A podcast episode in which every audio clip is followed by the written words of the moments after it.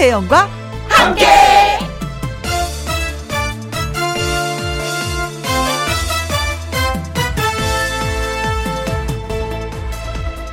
오늘의 제목 아무것도 하지 않으면 아무 일도 일어나지 않는다.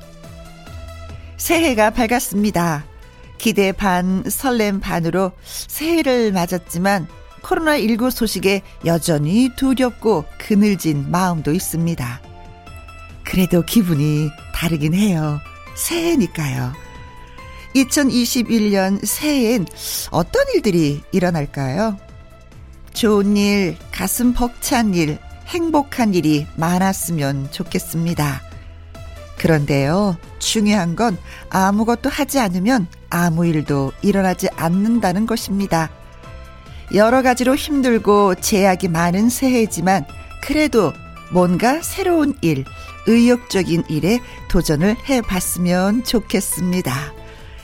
2021년 1월 2일 토요일 김혜영과 함께 출발합니다. KBS 2라디오 매일 오후 2시부터 4시까지 누구랑 함께 김혜영과 함께 2021년 1월 2일 토요일 첫 곡은 봄, 여름, 가을, 겨울의 봄, 여름, 가을, 겨울이었습니다. 김혜영과 함께 새해의 첫 주말 토요일 1부는요, 가수 신성 씨와 함께 사연 창고를 열려고 합니다. 주중에 소개해드리지 못했던 사연들, 그리고 홈페이지에 올려주신 사연들 잘 전달해 드릴게요. 저는 잠시 광고 듣고 오겠습니다. 김혜영과 함께. 0535님의 신청곡입니다. 남진, 둥지.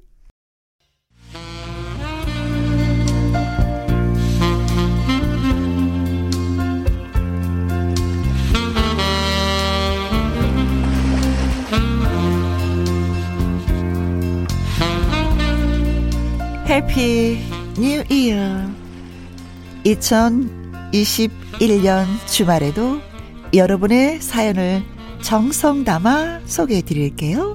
김혜영과 함께 사연 창고 오픈.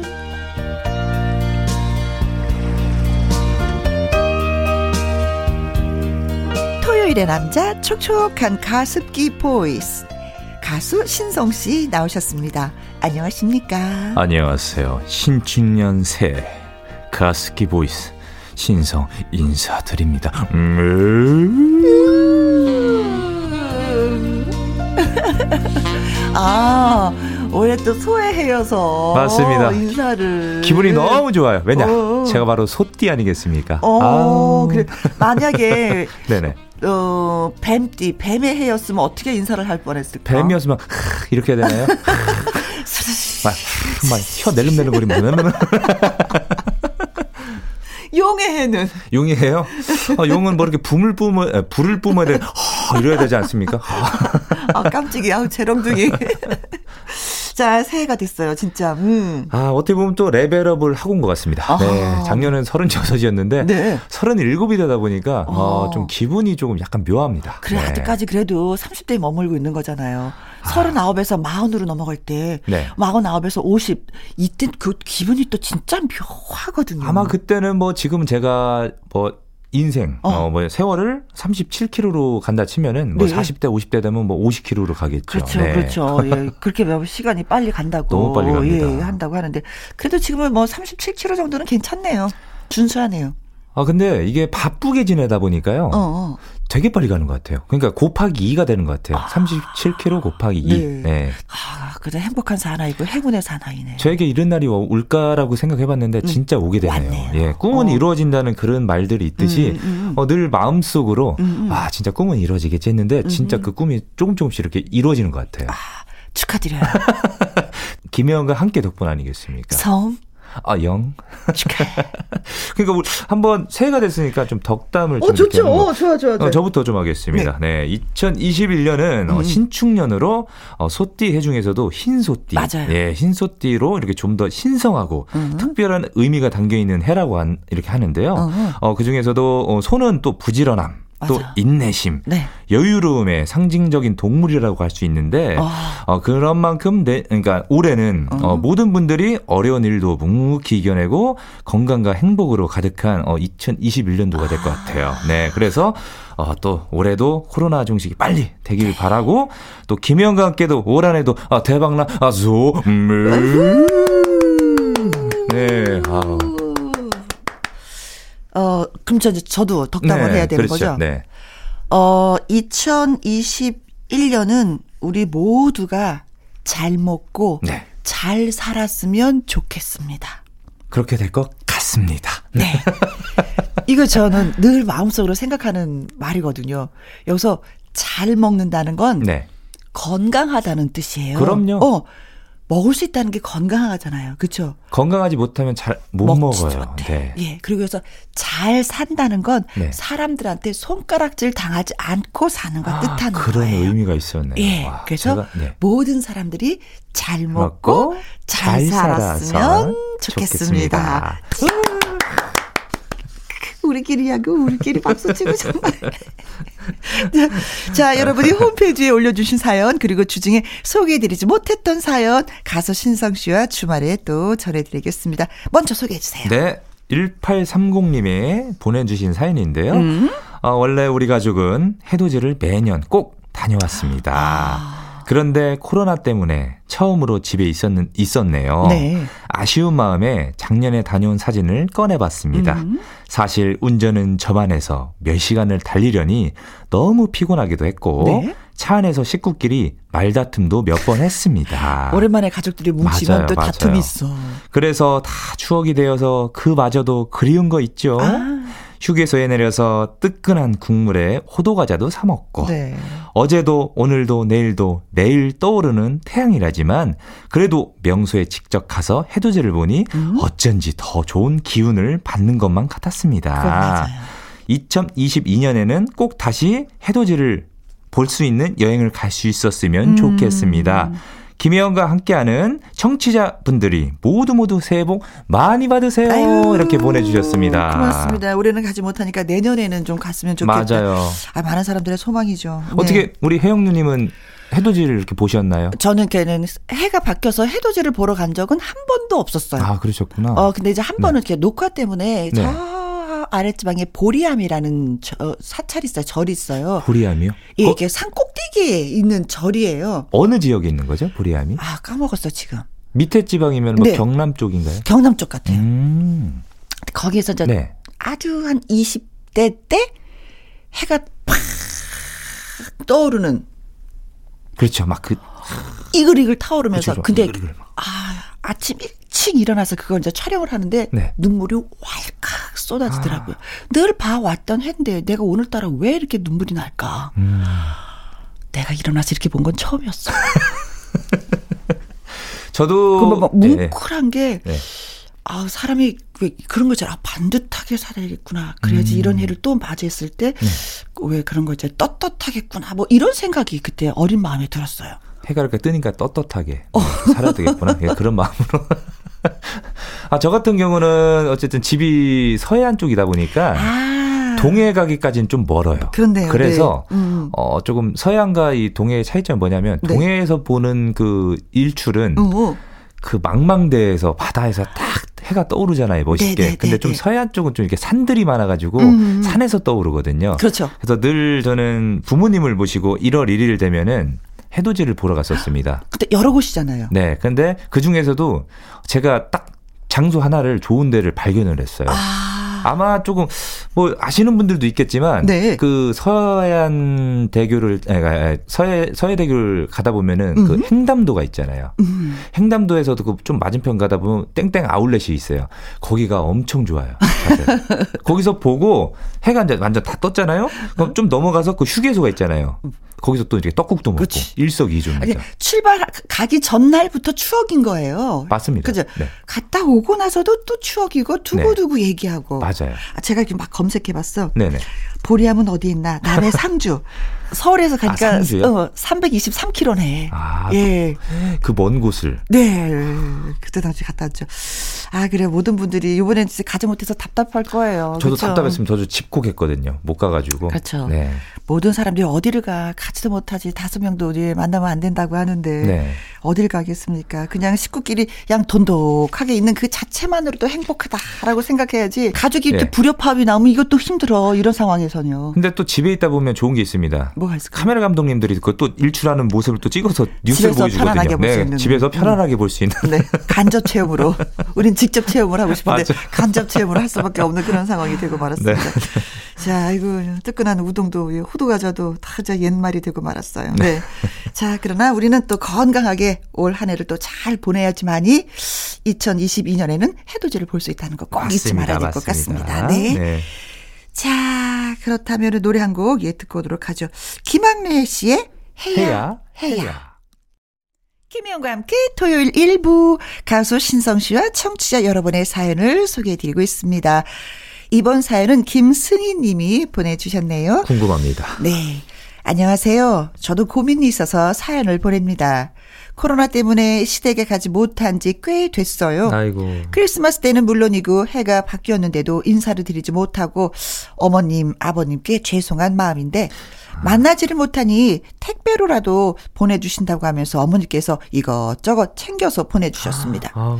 택배를 열어보니 고구마에 김치에 오 처음에 좋았습니다. 감사했고요. 목소리 한 톤 좀 높여서 전화를 그래서 걸었죠. 어머 어머니 너무 고맙고 감사해요. 잘 먹을게요. 이런 시어머니를 만나다니 저는 진짜 복 받은 사람인가 봐요. 어머니 고맙습니다. 축하드립니다. 어머니 기분 좋으시라고 호들갑 잔뜩 떨면서 전화를 끊었는데 문제는 그때부터였습니다. 어떤 문제죠? 어머님의 신난 택배 공세가 이어지기 시작했습니다. 아이고. 음식 재료는 물론이고 어머님이 내 거 사려다가 하나 샀다 하시면서 화장품, 옷, 별 물건 다 오는데 저도 취향이라는 것이 있고 필요 없는 게 있을 수도 있잖아요. 그렇죠. 집이 포화 상태가 되고 말았습니다. 또 보내주신 걸 버리자니 아깝기도 하고 어머니께 이제 그만 보내주셔도 될 것 같아요. 라고 말씀드리고 싶은데 서운해 하실 것 같고 이거죠. 어떻게 할까요? 야, 이거는 지금 고민, 예, 진짜 고민이네요. 이게 진짜 고민되는 거예요. 네네네. 네. 왜냐면 잘못하면 어머니 마음에 상처 받거든. 당연하죠. 왜냐면은 그렇게 막 세 톤을 올려서 막 어머니 감사 이렇게 했잖아요. 그래서 시어머니께서도 아이고 우리 애기가 너무 좋아하는구나. 더 보내줘야겠구나 이렇게 보내주시는데 아 좀 어떻게 보면 좀 귀여운 사연이네요 이거. 그러니까 너무 오버해도 안 된다는 걸 다시 한번 알았어. 뭐든지 적당히. 어머니 아. 제 김치 얼마나 좋아하는데 어머 고맙습니다. 그럼 김치 종류만 또 온단 말이야. 뭐 배추김치, 총각김치, 뭐 동치미, 백김치 다 나오죠. 뭐. 오, 네. 어 그런데 진짜 이거는 돈은 아깝긴 아깝다. 내가 쓰지 않는 걸 쌓아둬야 되니까. 맞- 예, 이게 뭐 이게 김치뿐만이 아니라 뭐 화장품에 옷에 뭐 여러 네. 가지 막 액세서리도 보내주시니까 그렇죠. 어 되게 어떻게 보면은 저도 이런 경우가 있어요. 시골에 내려가면은 어허. 어머니께 우리 엄마가 음. 너뭐 반찬은 있니? 그러면은 음. 아 있어. 너 아니 뭐 아무것도 안 가지고 가니까 네. 뭐 도대체 뭐 먹고 사냐고 어허. 그러다가 가끔 가다가 김치가 떨어질 때가 있어요. 네. 그러면은 어 좀 소량을 주시면 되는데. 좀 큰 거를 주세요 어머니가. 많이 많이. 그 덕분에 뭐 그걸로 뭐 김치 볶음 김치 볶음밥도 해 먹고 뭐 김치찌개도 해 먹고 뭐 김치도 음. 그렇게 지져 가지고 볶은 김치도 해 먹고 다 해 먹는데 네. 아 진짜 가끔 가다 그럽니다. 엄마 좀 적당히 달라고. 어, 왜, 왜 그러냐면은 어, 집에 이제 사는 그, 그 오피스텔이 네. 빌트인 냉장고이긴 하지만 규모가 좀 작아요. 그렇지. 들어가는 게 한계가 있거든요. 어. 그냥 저는 막 엄청 막 이렇게 막 뒤죽박죽 쌓이는 걸 싫어해가지고 어. 그래서 깔끔 스타일이잖아요. 예, 적당히만 가져가거든요. 그러다 보면 좀 엄마가 좀 이렇게 서운할 수도 있어요. 어. 네. 근데 엄마는 말할 수가 있는데 시어머님한테는 또 이거 말씀을 드리기가 불편하죠. 또, 어, 네. 그죠. 그러면은 서, 서운해 하실까봐 말을 참아 드리지는 못하는 상황인데 네. 이럴 때는 진짜 어떻게 해야 되나? 저희가 좀 해결해 드리겠습니다. 김수희님 좀 남은 거 있으면 이제 KBS 여기 라디오 김혜영과 함께로 좀 보내주십시오. 네. 아주 좋은 방법 아니겠습니까? 아 그래도 이게 근본적인 걸 좀 어떻게 좀 해결을 해야지 되는 건데. 네네. 음. 어머니, 어 제가 좋아하는 건 이런 거 이런 거 이런 거예요 라고 말씀을 드릴까? 그것도 이상할까? 근데 때로는 좀 솔직한 것도 있어야. 그렇지. 예. 그렇지. 그러니까 어머니께서 뭐 뭐 어찌됐든 막 봤을 때 막 이것저것 다 필요할 거니까 다 보내주시잖아요. 어, 아 이건 진짜 고민이다. 어 진짜 고민이다. 근데 받으면 물론 안 써. 네. 저도 그런 거 있거든요. 네. 그 물건을 결국 안 쓰고 누군가에게 또 주게 되고 음. 그럼 그분한테 또 미안하게 되는 것도 있고 받은 분한테 맞아요. 음? 네. 그래서 저는 이제 받은 분한테 이제 미안하니까 저도 선물하게 되잖아요. 어떤 선물이요? 그뭐 이제 필요하신 것들을 뭐 이런 거 저는 또 먹거리를 잘해요. 물물 어. 교환을 하시는군요. 네, 이렇게. 그래서 네. 그러면은 이분은 또 보내. 또 보내. 그래갖고. 아, 우리 혜영 누님은 give and take 정신을 갖고 계시네요. 주거니 받거니. 네. 네, 그래서 아, 그래서 뭐 마음 다치지 않게 잘 설명을 하시는 것이 어떨까 싶습니다. 네, 그렇죠? 아까 네, 재창 말씀드리지만 네, 남는 거는 어 KBS 네. 김영각께로 보내 주시면 감사하겠습니다. 네. 그리고 이렇게 말씀하시는 것 같아요. 어머니 저 화장품 샀어요. 다음에 필요할 때 말씀드릴게요. 아, 저 옷이 괜찮네요. 많으니까 어머니 네네. 필요할 때옷 말씀드릴게 그때 사주세요, 어머니. 아, 그것도 괜찮네요. 이것도 괜찮을 것 같아요. 그 말씀하실 때 세 톤 말고 네 톤으로 더 올리셔서. 네. 아, 방법이 못 찾겠다. 하여튼간 네. 어머님이 너무, 예, 며느님이 사랑스러우신가 봐요. 아, 얼마나 예쁘겠어요. 그러니까 그렇지. 진짜 딸처럼 생각하니까 그렇게 챙겨주시는 어허, 거죠. 네. 네. 사랑 듬뿍, 예, 받으셔서 그것도 부럽습니다.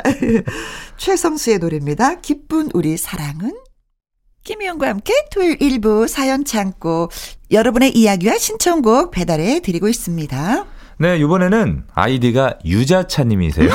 어우, 상큼해. 아, 정말 달달합니다. 음, 네. 네. 2021년이 되었는데, 희망찬 소식은 커녕, 저는 우리 아들 때문에 고민이라 사연을 보냅니다. 음. 애가 얼마 전에 대뜸 저에게 묻는 거예요. 뭐라고요? 엄마, 나 좀 쉴까? 어. 먹던 물을 뿜을 뻔했습니다. 요즘 있던 직장도 잘리는 마당인데 멀쩡히 회사 다니던 애가 음. 갑자기 왜 이러나 싶어 당황했죠. 당황하죠 엄마 입장에서는. 하지만 다그치면 안 될 것 같아서 어 무슨 일이야 물으니까 자기가 번아웃이 온 것 같다는 거예요. 아, 지쳤구나. 네, 번아웃이 뭔가 하고 보니 엄청 피곤하고 의욕을 잃고 모든 일이 실증나는 그런 증상이라고 하더라고요. 네. 이럴 땐 쉬어져야 하는 거 아닐까 하는데 순간 화가 나서 쏘아붙였습니다. 어. 안 힘든 사람이 없다고. 돈 버는 게 다 그런 거라고. 음. 그런데 돌아보니 좀 후회가 되는 거예요. 네. 힘들다는 애를 이해 못 해준 것 같아서요. 어. 근데 전 아무리 봐도 일을 관두고 마냥 노는 건 아닌 것 같습니다. 두 분은 어떻게 생각하세요? 그리고 이런 걸 극복하는 두 분의 방법은 뭐가 있나요? 라고 이렇게 보내주셨습니다. 아, 이게 번아웃이 와요. 그렇죠. 이게 번아웃이 어, 탈진 증후군이라고도 합니다. 이게 네, 거의 뭐 쓰러지기 일보 직전. 맞아요. 머리가 돌아가지도 않고 멍 네. 때리고 기력도 없고, 네, 진짜 막 쓰러질 것 같은 그런 상태이거든요. 그래서 이제 항상 이런 게 할 때는 의사 선생님은 쉬어라, 맞아요. 쉬어줘야지만이 된다. 라고 하는데, 음, 또 직장을 가지신 분들이 그렇게 할 수가 또 없는 거잖아요. 우선은 저도 제가 예전에 말씀드린 것처럼 좀 직장을 많이 옮겨 다녀 봤거든요. 음. 왜냐하면 이 번아웃 증, 이게 증후군이 와가지고, 음. 어, 막 실증도 나고, 일도 하기 음, 싫고, 음, 음. 매사에 막 그 출근할 때마다 막 그 고통이고, 네. 그래서 좀 옮겨 다녀 봤는데, 옮겨 다녀도 그 직장에서도 그, 그게 또 되풀이가 되더라고요. 음. 그래서 저는 이 유자차님, 아디님에게 조금 조언을 해주는 게 뭐냐면, 음, 음, 음. 어, 우선은 뭐 어머니 말대로 좀 관두는 거는 음, 조금 힘드니까 어, 좀 취미 생활을 좀 갖는 게 어떨까. 아. 그리고 그 회사에 갔을 때그 네. 그 자리 있잖아요. 본인의 음. 자리를 좀 뭔가 좀 이렇게 꾸미는 거 있잖아요. 음. 좀 이렇게 배치도 한번 다시 한번 해보고. 네. 그러니까 좀 새로운 거를 좀 이렇게 해보는 거죠. 어, 네. 내가 좋아하는 것이 뭔가. 맞아요. 그리고 막 운동하는 것도 굉장히 그 번아웃 증후군 이거에 네. 도움이 굉장히 많이 되거든요. 맞습니다. 아 근데 차라리 좀 여행을 한번 좀 떠나오시 그것도 그 괜찮아요. 뭐 휴가를 받아서 며칠 네. 좀 이렇게 푹 쉬는 것도 괜찮다라고 괜찮아요. 생각을 하는데 네. 뭐갈 때가 있어야지 지금 이 상황에서. 그렇죠. 저도 좀 패닉 상태가 왔을 때 휴가를 좀 내시는 예, 것도 휴가를 내서 그냥 나 몰라 여행 약간 아무데나 가자라서 갔는데 네. 그것도 괜찮은 것 괜찮았던 것 같았어요. 네. 네, 뭐 바다도 보고 뭐 음. 먹을 것도 먹고 이러고 오니까 음. 좀 기분은 한결 좋아지더라고요. 네. 혼자 가든 친구랑 둘이 같이 가든 네. 그냥 뭐 사람하고 섞이지 말고 지금 뭐 코로나니까. 혼자 가는 게 좋아요. 음, 그럴까요? 누군가 같이 가게 되면은 어, 또 싸울 수가 있어요.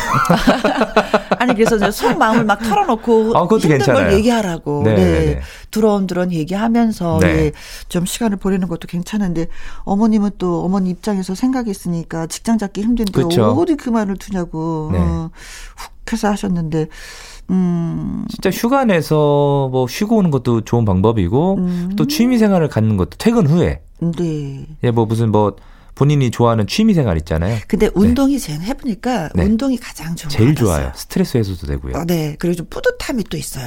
그리고 내가 좀 더 건강해지고 좀 나아지고 어 근육이 붙으니까 거울을 한번 더 보게 되는 맞아요. 뭐 그런 게 있거든요. 네네. 네. 그래서 저는 어, 휴가를 좀 내서 네. 며칠 쉬면서 또 서서히 운동을 시작해서 네. 변화되는 나의 몸매를 좀 보는 것도 괜찮다. 제가 그걸 겪어봤잖아요. 어, 어, 그러니까 어, 직장 생활 하다가 네. 이제 막일 끝나고 바로 그냥 헬스장 가서 운동을 했거든요. 음, 음. 그러니까 어떤 기쁨이 어떤 기 그러니까 기쁨이 있었냐면은 음, 음. 점점 점점 제 몸이 막 좋아지는 막 거울 앞에서 막 음, 음. 자신감도 생기고 그렇죠. 그래서 그게 싹 사라지더라고요. 네. 네. 그러니까 지금은 우리가 또 헬스도 할 수 없는 상황이니까 네. 음, 걷는 것부터 맞아요. 음, 음. 산책 네. 정말 좋아요. 둘레길을 걷는 거 걷는 것부터 하면은 어떨까라고 네.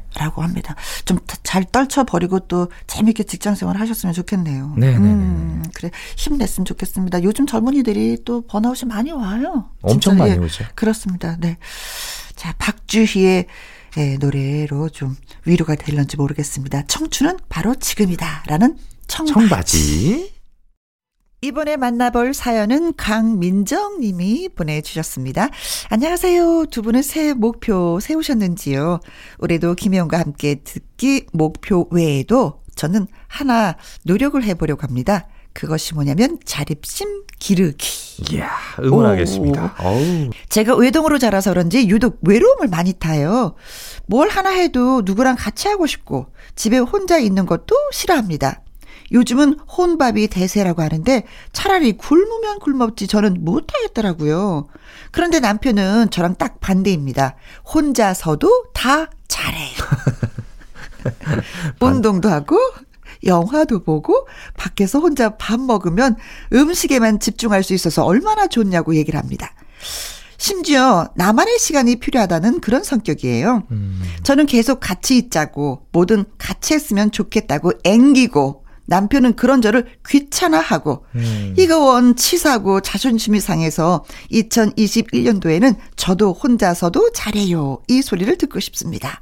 두 분도 응원해 주세요. 아, 오 어, 이분이 뭐 하겠다고 마음 먹었으니까 뭐 그렇죠. 뭐 굳이 뭐 저희가 이렇게 하세요 저렇게 하세요 얘기 말씀을 드리지 않아도 되는 상황이네요. 네네네. 음. 아 근데 사연을 보니까 음. 어전 처음에 외동으로 자라서 이렇게 말씀하셔가지고 네. 어 그러니까 결혼 안 하신 분인 줄 알았어요. 어. 근데 듣다 보니까 남편분 얘기가 나오네요. 어. 그러니까 외로움을 탄다는 거는 우리 남편분께서 사랑을 안 주시는 거라서. 네. 뭐 결혼하신 지 몇 년 차신지 모르겠는데 네. 야, 남편분 너무 하시네요. 좀 줄 건 주고 그러니까요. 받을 건 받아야 되는데 네네네. 너무 안 주시니까. 아, 우선은 뭐 저 같은 경우도 어. 좀 외로움 많이 타요. 왜 타냐면은 음. 어, 물론 누나들 뭐 위에 네 명이잖아요. 음. 진짜 집에서 왁자지 거라고 네, 항상 시끌시끌했다가 누나들이 결혼을 하고 다 이제 나가고 이렇게 음. 하다 보니까 집에 이제 부모님과 저만 남게 되다 보니까 그쵸. 얘기할 상대도 없고 음. 또 집에 있어도 재미도 없고 음. 그래서 늘 외로움을 좀 많이 타는 그런 성격이다 보니까 어 저는 사람 만나는 거 굉장히 좋아했어요. 아, 맞아. 저도 네. 그래. 사람이 되게 좋아요. 저도. 요즘엔 좀 너무 힘든 게 어. 코로나19 때문에 지금 사람을 잘 못 만나다 보니까 아, 제가 좀 취미를 붙인 게 집에서 좀 게임을 합니다. 게임기를 어. 사가지고. 네. 또 나름 재밌더라고요. 오, 그래요. 뭐 이분도 뭐 그런 것도 괜찮겠다. 꼭 누구랑 같이 해야지 된다라는 그런 것이 아니라 혼자 하는 그쵸 진짜 뭐 자립심을 키우는 게 좀 중요하겠네요. 네. 근데 혼자 하는 거 해보면 또 괜찮아요. 처음에는 되게 뭐 재미도 없고 그러지만 어, 어. 나름 적응하다 보면은 네. 혼자 있는 것도 괜찮습니다. 네. 그리고 혼자 뭔가 하시는 분들 굉장히 많아요. 그래서 혼자 하는 걸 이상하게 쳐다보는 사람들이 없어요. 그 전에도 저도 막 식당 가면은 어. 진짜 저 절대 혼자 밥 안 먹었거든요. 막 그랬어요. 어색하기도 하고 그렇죠. 괜히 막 아, 쟤는 뭐 친구가 없나 약간 이런 생각 들어서 음, 음. 막 불편하기도 했는데 요즘에는 혼자서 밥도 잘 먹습니다. 네. 네. 어, 그래요.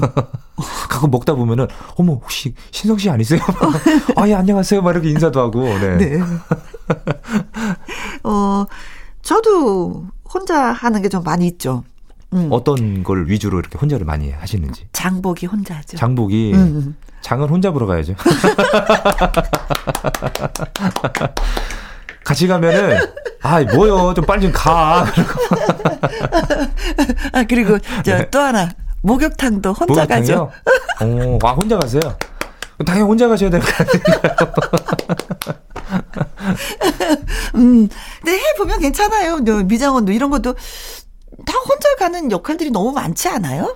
저 어머니도 어쨌든 저희가 이제 보면 자연스러워질 것 같아요. 네, 코로나 19 그 전에는 이제 음. 부모님이랑 같이 목욕탕도 잘 갔거든요. 음. 가면은 어쨌든 저는 아버지랑 같이 들어가니까 음. 등 밀어줄 상대는 있잖아요. 그렇지. 서로 아버지랑 저랑 하는데 그렇지. 저희 어머니는 혼자 들어가시니까 네? 어 이제 이제 옆에 있는 혹시 저 물어봐요.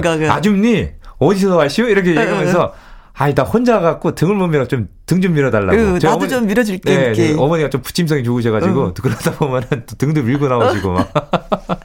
어, 이분은 그냥 하루하루 일기를 쓰셨으면 좋겠어. 나는 혼자 오늘 무엇을 해봤다. 네. 어, 어떻더라 느낌. 그리고 그 다음 날도 나는 무엇을 혼자 해봤다. 느낌이 어떻더라.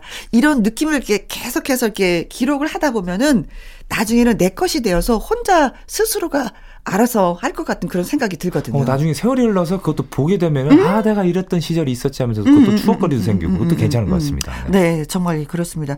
혼자서도 잘해요. 이거 꼭 한번 해보도록 하겠습니다. 아이들만 혼자서도 잘하는 것이 아니라 어른들도, 어른들도 예, 잘해요. 예, 혼자서도 네. 잘할 수 있는 것이 많다는 거. 음 그렇습니다. 아 이런 거 보면 외동을 안 좋아. 맞아요. 어, 한둘 셋은 낳아야지 돼. 네. 음그 진짜 친, 그렇습니다. 제 친구도 외동 아들이거든요. 그래서 이 친구가 이 외동으로 자란 사람들이 욕심이 없더라고요. 그렇지. 다 내 거니까. 맞아요. 근데 저는 좀 욕심이 있습니다. 음. 누나들이 받다 보니까 서로 막 뭐, 이 먹을 거 뭐 이런 거 차지하다 보니까. 내 거 못 챙기면 다 굶어야 되는 거고. 맞아요. 내가 손해 보는 것 같고. 하나라도 더 먹으려고 부지런 떨어야지 되는 맞아요. 거고. 그래서 좀 외로움을 좀 많이 타시더라고요. 음. 이 외동, 이 친구들이. 그래요. 네네. 근데 우리는 요즘에 외동들이 너무나도 많잖아. 너무 많아요. 음, 그래요. 자, 아무튼, 네. 어, 2021년도에 세운 목표, 예, 잘 하시길 바라겠습니다. 네, 잘했지? 네, 키우기. 네. 네. 음. 자, 이분한테, 음, 진짜 금메달을 좀 달아드리고 싶은 생각이 들어서 이 노래를 선택해 봤습니다. 어떤 노래죠? 뉴스타의 노래죠. 사랑의 금메달. 뉴스타.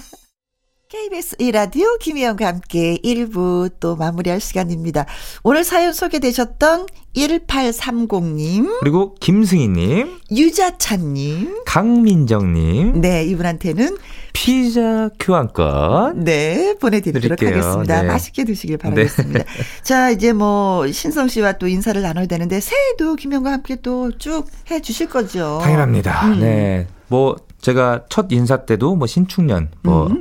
소띠에라고 말씀드렸잖아요. 네. 어, 또 흰 소띠, 어, 흰 소에 그런 어. 해다 보니까 제가 일부러 오늘 어, 의상도 하얗게 입고 왔죠. 그렇지. 상당히 계획적이죠. 올 2021년 한 해도 네. 우리 혜영 누님과 함께 음. 라디오를 계속 하면서 네. 어 저는 계획이 있습니다. 어떤 계획이 청취율 더 높이기. 아. 저도 제가 갖고 있는 계획 중에 한 가지가 그거거든요. 네. 아, 진짜. 더 많은 사람들이 김혜영과 함께를 예, 들어주시길 원하는 그 계획이 있었거든요. 요즘 근데, 근데 인기 그 굉장히 좋으세요. 아, 진짜 그래요? 왜냐면 저희 팬분들도 네. 어, 직접적으로 라디오도 들으시고 어. 또 유땡땡 네. 어, 거기도 사연이 이렇게 올라와요. 그걸 아. 또 이렇게 또 들으시고 못 들으신 분들도. 네. 네. 그러니까 요즘 인기가 점점 점점 좋아지고 있습니다. 네. 처음 라디오 듣고 이렇게 문자 주시는 분들은 우리 또 새싹이라고 그러잖아요. 예. 하루에도 수십 분씩 이제 들어오셔요. 그리고 아, 막 문자를 나누셔서 예, 고맙게 합니다. 예. 진짜 진심으로 김영과 함께를 사랑해주신 여러분께 네. 감사 말씀 드리면서 올 한 해도 잘 부탁드립니다. 네. 자, 그리고, 음, 2021년 새해 첫 아주 특별한 초대석이 준비되어 있어요. 어떤 분이죠? 2부에는요. 네. 박현빈의 샤방샤방, 영탁의 찐이야, 송가인의 서울의 달, 조항조의 고맙소. 아, 이 제목만 들으면 다 아는 노래들을 만든 분이네요. 분을 모실 거예요. 네. 팀 이름이 알고 보니 혼수, 상태. 과연 어떤 분일지 2부에서 예, 소개해 드리도록 하겠습니다. 와, 굉장한 분이 오시네요. 그렇습니다. 인사하고 갈 거예요. 자, 1부 마무리 곡은 김동률의 출발입니다. 이 노래 들으면서 저는 2부로 다시 돌아오고 우리 신성 씨와는 또 인사 나누도록 하겠습니다. 예, 저는 고맙습니다. 다음 주에 뵐게요. 청취자 네. 여러분.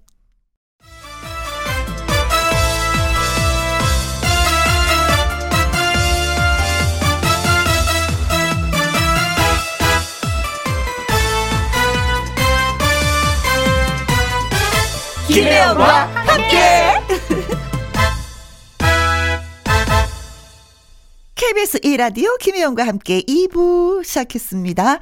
트롯 열풍이 불기 전부터 관심과 애정을 담아 꾸준히 곡을 만들어 왔고요. 이제 어느덧 대세라는 단어가 붙게 된 분들을 만나봅니다. 누군지 궁금하시죠? 노래부터 한 곡 듣고 와서 만나보도록 하겠습니다. 어, 김지환 작사, 작곡, 박현빈의 샤방, 샤방입니다. 김혜영과 함께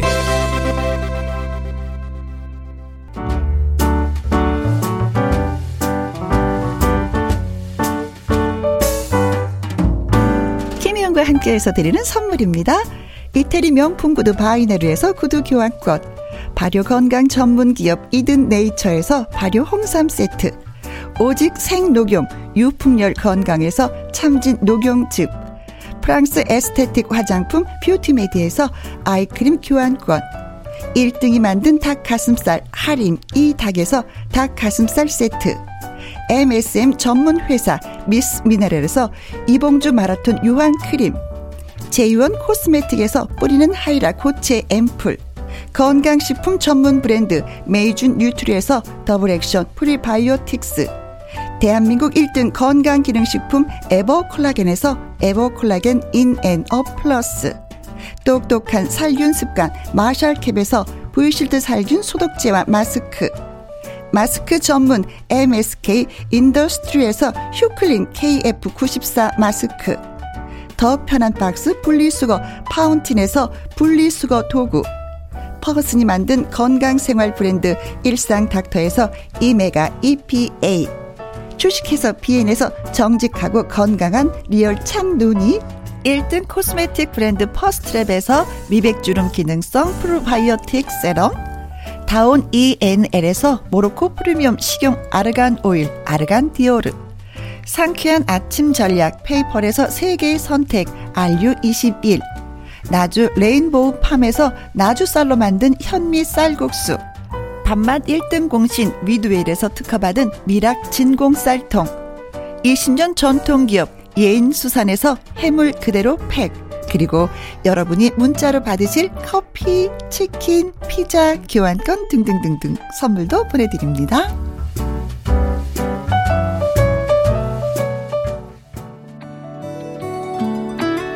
사랑이 떠나간다고 그대여 울지 마세요. 오고 간 때가 있으니 미련이 랑뜨지 마세요. 영탁 김호중 이찬원 송가인 요즘 트로트 스타들의 앨범 작사 작곡란에 자주 등장을 하는 꽤 인상적인 이름이 있습니다. 알고 보니 혼수 상태. 이분들이 누군지 궁금하시죠?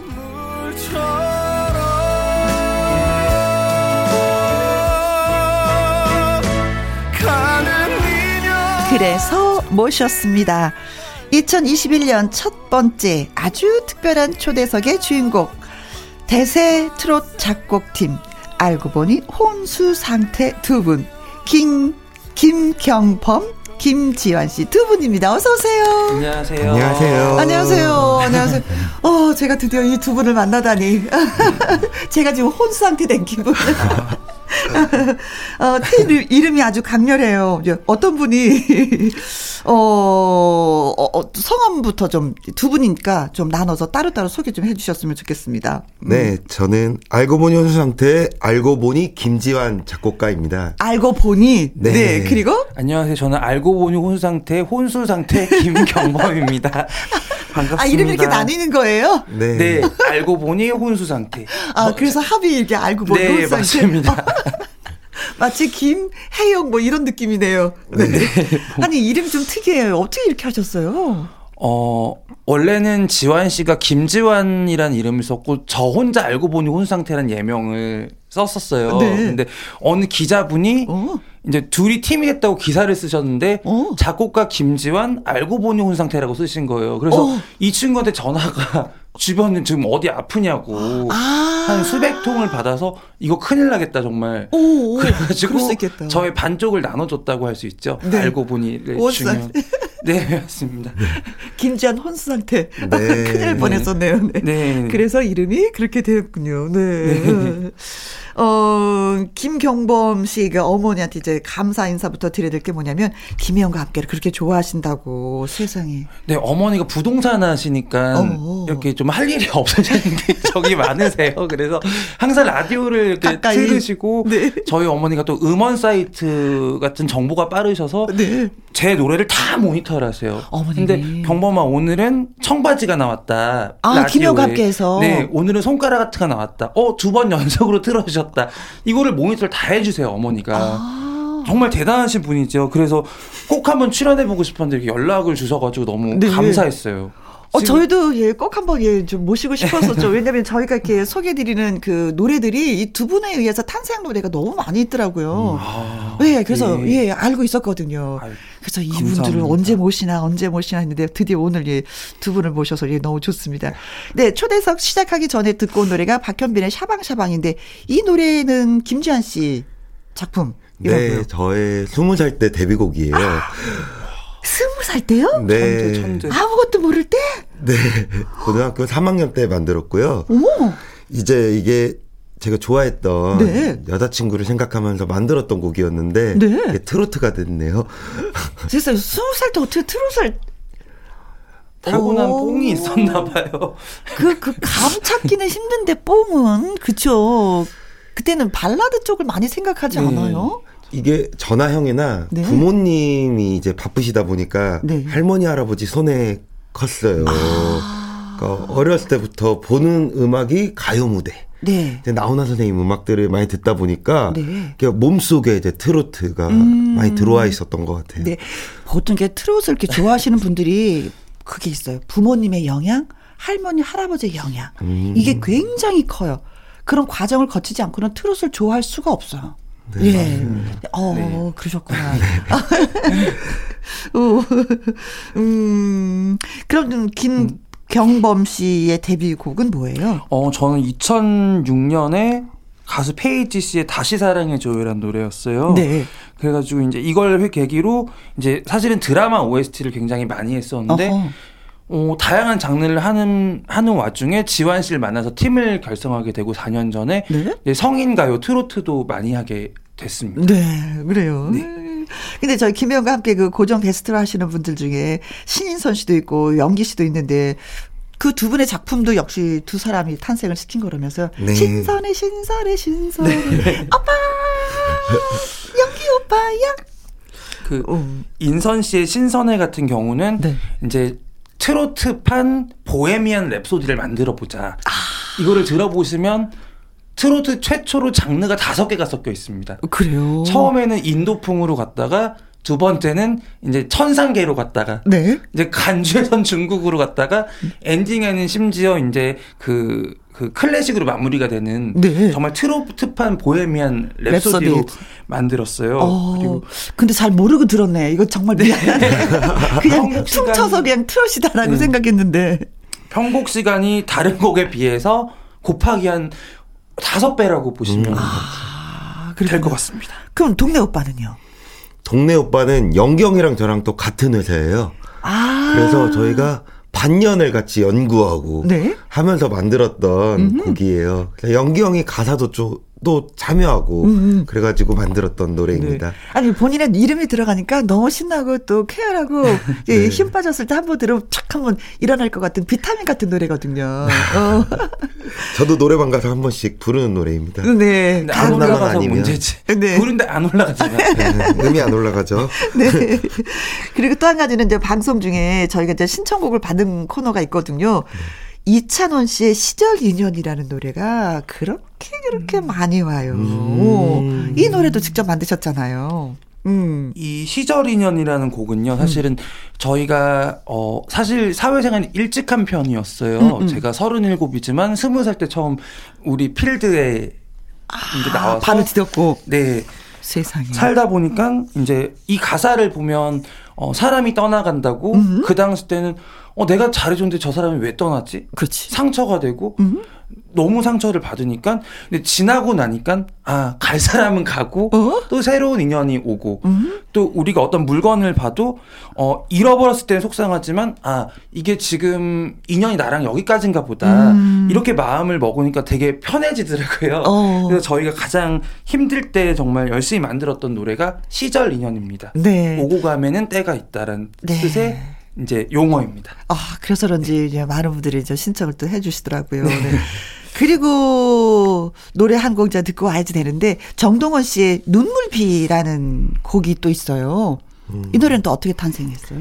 어, 저희가 영재 발굴단 TV를 보다가 음. 동원이의 그런 노래 부르는 모습에서 저희 감동을 받고 아. 직접 저희가 네. 효도합시다라는 노래와 눈물비를 리메이크해서 아. 저희가 앨범을 이제 만들어졌어요. 네. 그래서 이제 탄생하게 된 이제 곡입니다. 세상에.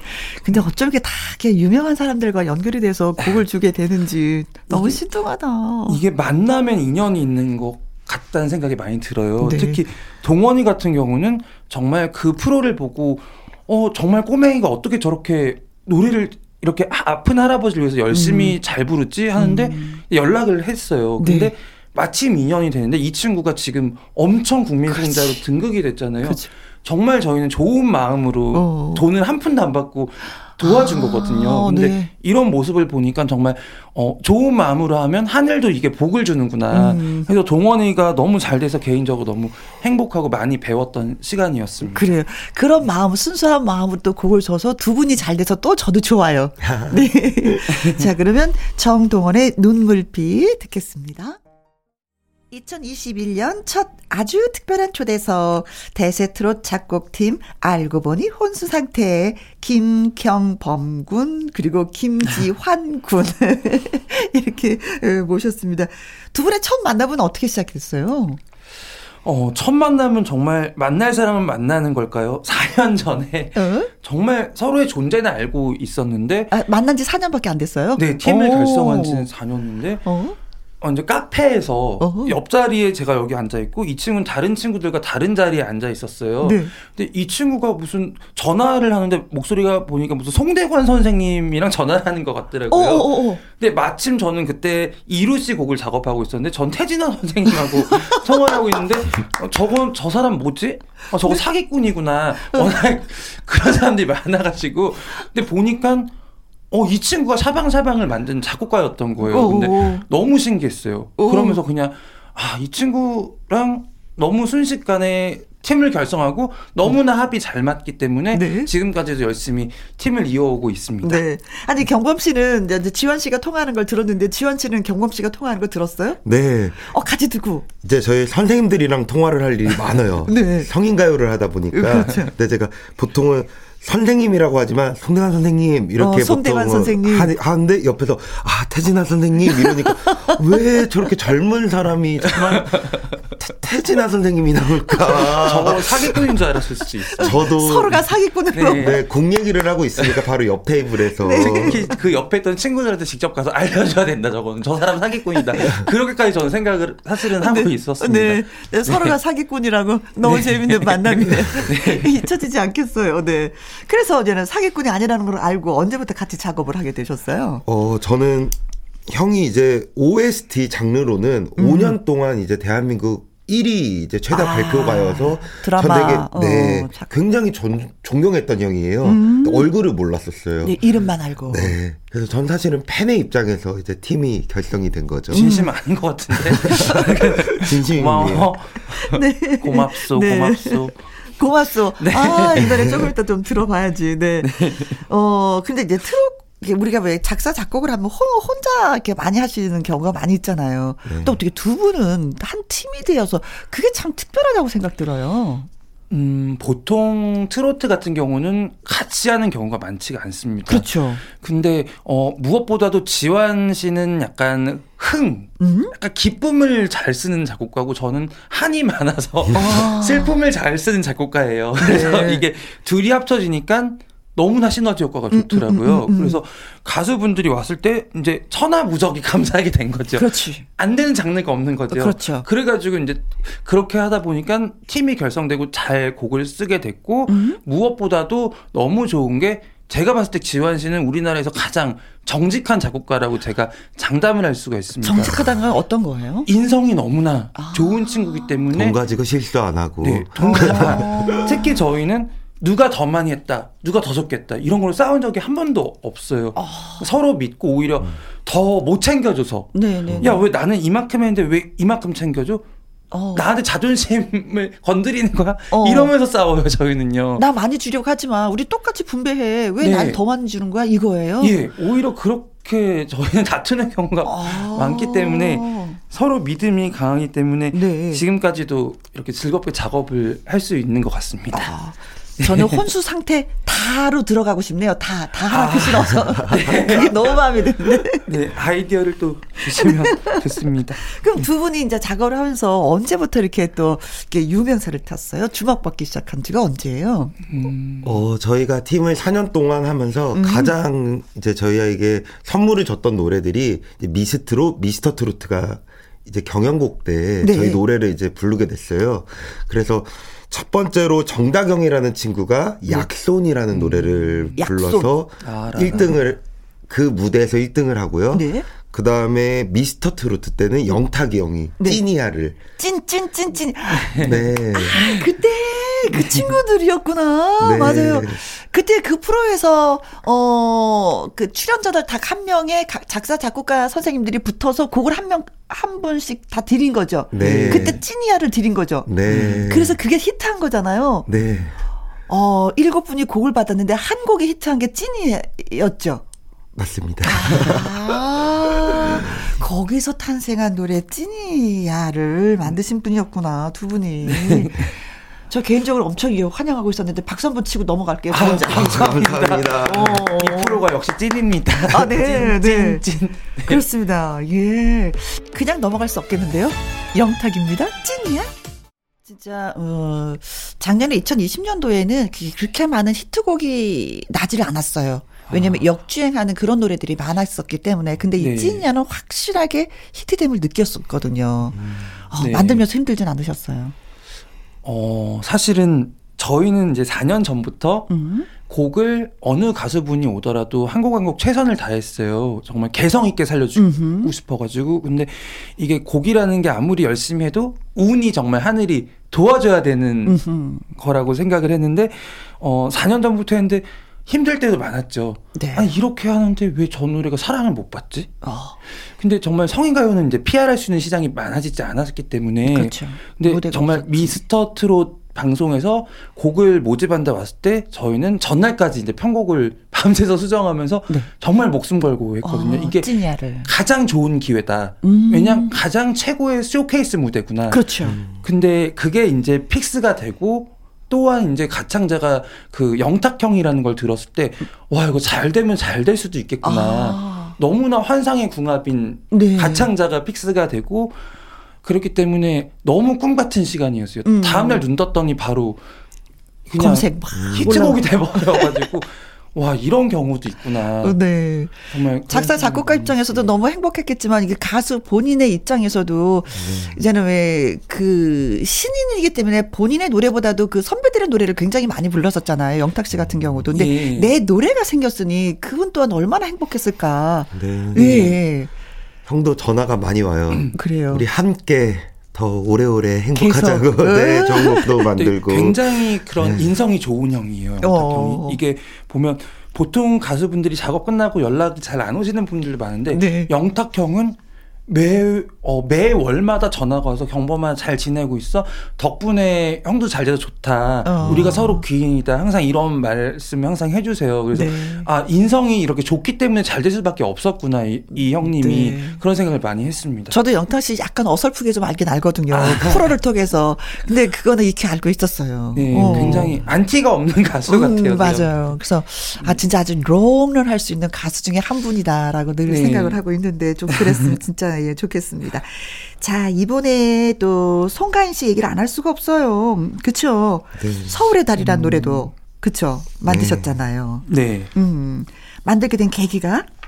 어, 저는 이제 대전에서 음음. 이제 서울로 올라왔는데 부모님이 항상 갈 때마다 반찬을 잔뜩 싸주세요. 아이고 우리 엄마의 마음. 음. 김치랑 근데 냉장고를 딱 열었는데 너무 바쁘다 보니까 네. 김치가 음. 너무 상해 있는 거예요. 어. 근데 이걸 버릴 수가 없는 거예요. 맞아요. 참아 이걸 어떻게 해야 되지? 어.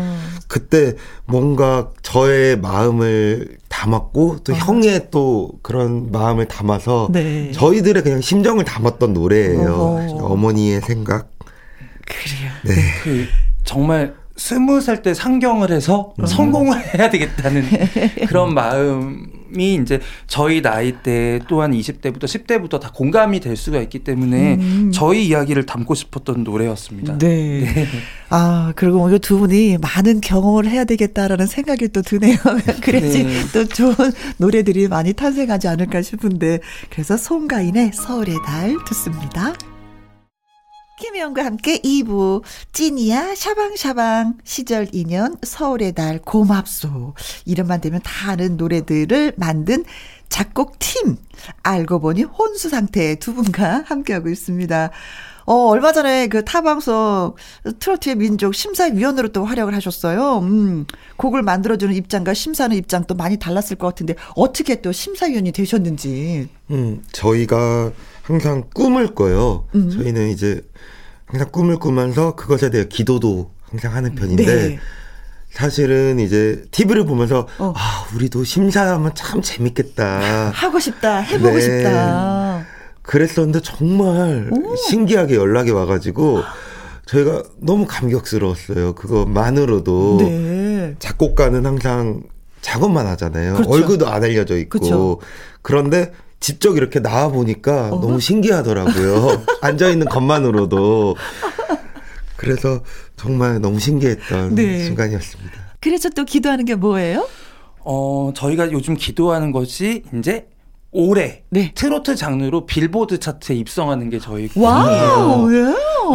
근데 정말 신기하게 그, 그 노래도 전주했고 그 간주가 있잖아요. 네. 전주처럼 지금 찐이야가 어, 그, 타 방송에서 그 방탄소년단이랑 영탁형이랑 무대를 같이 꾸몄는데, 네. 거기서 지금 방탄소년단의 멤버분 중에 진이라는 분이 계신가 있어요. 봐요. 그래서 진진진으로 지금, 어, 세계 그 검색어, 구글 검색어 차트에 지금 4위로 진진진으로 영어로 올라가 네. 있어요. 그러면서, 어. 어, 잘하면 올해 빌보드로 찐이야가 들어가지 않을까 어, 네. 그런 생각을 하고 있습니다. 기도 좀 많이 해주세요. 어, 저희가 그 찐이야를 많이 틀면 되는 네. 거죠? 우리나라의 역사적인 현장에 네. 함께 해주시면 감사합니다. 어, 네, 그 기도가 네. 꼭 이루어졌으면 너무 좋겠다. 그 뭐, 네. 어, 알고 보니 혼수 상태뿐만이 아니라 대한민국이 또 신나는 일이잖아요. 네. 그렇죠. 네. 그리고 김호중 씨의 그 나보다 더 사랑해요. 이 노래도 또 빼놓을 수 없는 그 혼수 상태의 또 작품이잖아요. 그죠? 어, 호중이는 이제 저희랑 너무 친한 동생인데, 음. 사실은 이제 호중이랑 같이 작사를 이제 호중이가 직접 참여해서 만든 곡이에요. 네. 이거는 이제 이야기를 많이 나누면서 음. 팬카페를 저희도 이제 가입을 해요 보통 아, 네. 팬들의 마음을 알고 싶어서 아 김호중 씨의 팬카페 네 맞아. 저희도 항상 보는데 그 아리스 분들이 계세요 네. 근데 그분들의 마음들을 이제 한번 곡으로 만들어 보자 음. 해서 시작됐던 곡이었고요 음. 그 다음에 이 곡의 이제 시작이 어떻게 됐냐면 저희 어머니가 네. 아들 엄마는 내 자신보다 우리 아들을 더 사랑하는 것 같아. 아. 이게 진짜 사랑인가 봐. 아. 이런 고백을 제가 들은 적이 있거든요. 어. 그래서 이런 마음을 한번 우리 곡으로 만들어 보자. 어. 이렇게 해서 만들게 된 곡입니다. 어. 엄마의 그 말 한마디가. 네. 그리고 이 가사 내용들은 호중이와 저희가 음. 팬분들한테 선물해줬던 곡이에요. 에이. 네. 음. 엄마들은 다 똑같은 마음, 그죠? 네. 한결 같은 마음. 음, 나보다 내 음. 자식을 더 사랑하는 그런 마음, 모든 것을 다 주고 싶고, 네. 어, 정말 질투가 일어나지 않는 존재가 나의 자식들. 아, 어, 네. 이런 마음인 것 같아요. 음, 그나저나 그 작업을 하면서 이렇게 뭐 작업실이 박살날 뻔 했다는 건 무슨 얘기예요? 아, 이제 그 호중 씨 이제 우스갯소리지만 회사 대표님께서 지금 호중이가 가장 핫한데 노래를 만들었는데 니네가 그 중요한 음원 사이트에 차트인을 안 하면 작업실을 어. 부셔버리신다고 그러시더라고요. 아 정말 무섭더라고요. 이거는 네. 정말 거짓말이 아니라 정말 그러실 수도 있을 것 같은 네. 분이셨거든요. 어. 와 그래가지고 이거면 목숨 걸고 해야 되겠다. 네. 엄청난 부담이었어요. 네. 잘 만들어야 되겠다. 네, 그래서 멜로디도 여러 번 바꾸고 네. 정말 엄청난 부담이 작업이었는데 다행히 어. 차트인을 하는 바람에 작업실을 사수할 수 있었습니다. 네. 네. 아, 그럼에도 진짜 고마운 게 뭐냐면, 호중 씨가 지금 군 생활을 하고 있잖아요. 네, 네. 어쩜 그 팬들은 한결같으시더라고. 바로 옆에 있는, 내 옆에 김호중 씨가 있는 것처럼 어떻게 사랑을 나누는지. 네. 네. 엄청나세요. 그렇죠. 네. 팬분들이 음. 정말 그 단합력이 음. 정말 엄청나신 분이시더라고요. 네. 그렇게 정말 좀 고급스러우신 분들이 많이 호중이 음반을 좋아하시더라고요. 네. 그러니까 네. 클래시컬한 느낌이 강해서 네.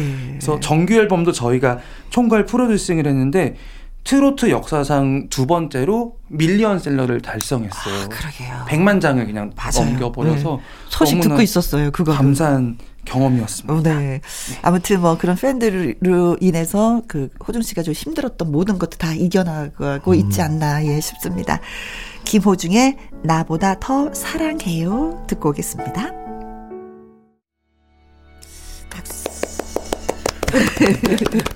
노래를 부르신 분과 작사 작곡을 한 분들에게 네 박수를 제가 보내드리는 거예요. 감사합니다. 수고하심에. 음, 아무튼 뭐 좋은 노래들이 탄생하면 듣는 우리들이 행복하고 즐거운 거죠. 네. 그 노고에 감사드립니다. 분들이 계셔서 저희가 또 만드는 거죠. 그래요. 네.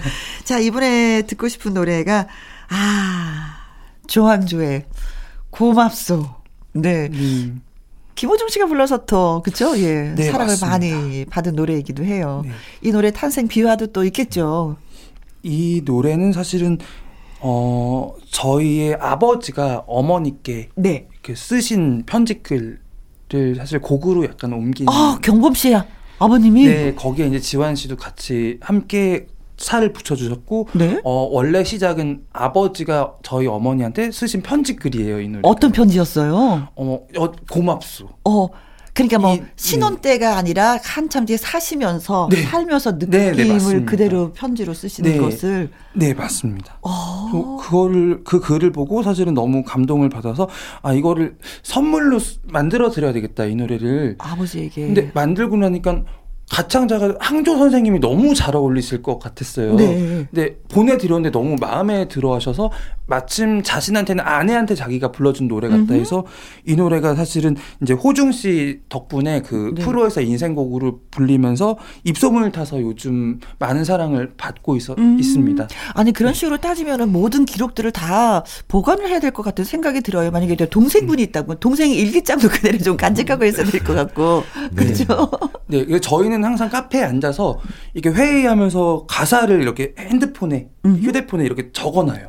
아. 그래서 딱 가수가 오면 어 이 친구는 딱 보면 알거든요. 네? 맞춤옷처럼 아, 이 친구는 이 가사 불러면 맞겠다. 어. 이러면서 꺼내서 이제 곡을 붙여요, 그때부터. 네. 그럼 저는 딱 보면 어떤 가사가 어울릴 것 같아요? 어, 김혜영 선생님은, 어, 노래 제목을, 네. 어, 어, 주파수를 맞춰주세요. 뭐 이런 사랑의 주파수를 맞춰주세요. 오네요 어떠신가요? 어, 오네요. 내 인생 오네요. 그러네. 어, 천재야 천재. 항상 불이 들어와 있어. 네, 네. 그렇죠. 인생이 어. 항상 오네요처럼 이렇게 열정적으로 이렇게 어. 생각이 나거든요. 아, 전 국민이 저 노래 못하는 거 다 소문 다 나서 아는데 갑자기 훅 부르고 싶은 생각이 드네요. 오네요, 오네요. 기계로 오네요. 만지면 다 됩니다, 선생님. 이게 또 기계가 발달이 돼서 이 하늘 내려가도록 끌어올리는 네. 예쁜 기술들이. 어, 저는 만약에 노래를 부른다면 기계 힘을 전혀 비, 부르지 어, 이렇게 빌리지 않은 상태에서 그냥 못하는 노래 그냥 부르고 싶은 생각이 들어요. 아. 그게 왜냐면 요즘에 노래 잘하는 분들이 워낙에 많으니까 네. 기계를 비, 그, 도움을 받는다 하더라도 반에 반도 못 따라가니까 난 아주 역으로 가자. 아. 어, 그 생각에 그냥 막 순수하게 한번 불러보고 싶은 그런 생각이 있긴 있더라고요. 아. 그 기회가 되면 또 온에어로 아, 예. 오네요. 어, 예. 자, 그러면, 어, 처음부터 주목을 받은 노래는 아니었지만, 네, 김호중 씨가 불러서 입소문에 입소문에, 그래서 진짜 전 국민의 가요가 된, 어, 노래를 들어봅니다. 조항조의 고맙소. 이제 경연 프로그램도 정말 많고, 트롯이란 장르에 도전하는 분들도 많은데, 두 분은 뭐, 어떻게 보세요? 음, 앞으로의 음, 앞으로 이제 사실은 이런 트로트가 주목받은 경우가 많지가 않았기 때문에 음. 앞으로 더 좋은 가수들과 더 좋은 곡들이 나왔으면 좋겠고 곡이라는 것이 하나 한 번을 잘 만들어 놓으면 언젠가 이제 빗물을 봐서 꽃 피듯이 이런 음. 경우가 많기 때문에 네. 이번에 많이 경험했어요. 저희 팀은. 그래서 한곡한곡 이제 다시 또 최선을 다해서 만들어야 되겠다 이런 생각을 많이 하고 있습니다. 네. 지환 씨도 역시 같은 생각? 네. 방송도 열심히 더 음. 하고 싶고요. 네. 그래서 정말 트로트의 붐이 더 어. 유지됐으면 좋겠습니다. 저는 두 분이 오래오래 손잡고 예 많은 작품을 내주시길 간절히 또 바라보겠습니다. 감사합니다. 네. 자 저희가 끝곡으로 준비한 노래는 이찬원의 시절 인연이에요. 두 분 오늘 함께 해 주셔서 너무 고맙습니다. 네, 너무 네. 감사합니다. 감사합니다. 이렇게 시절 인연이 맺어진 것 같습니다. 감사합니다. 네. 자, 지금까지 누구랑 함께, 김혜영과 함께.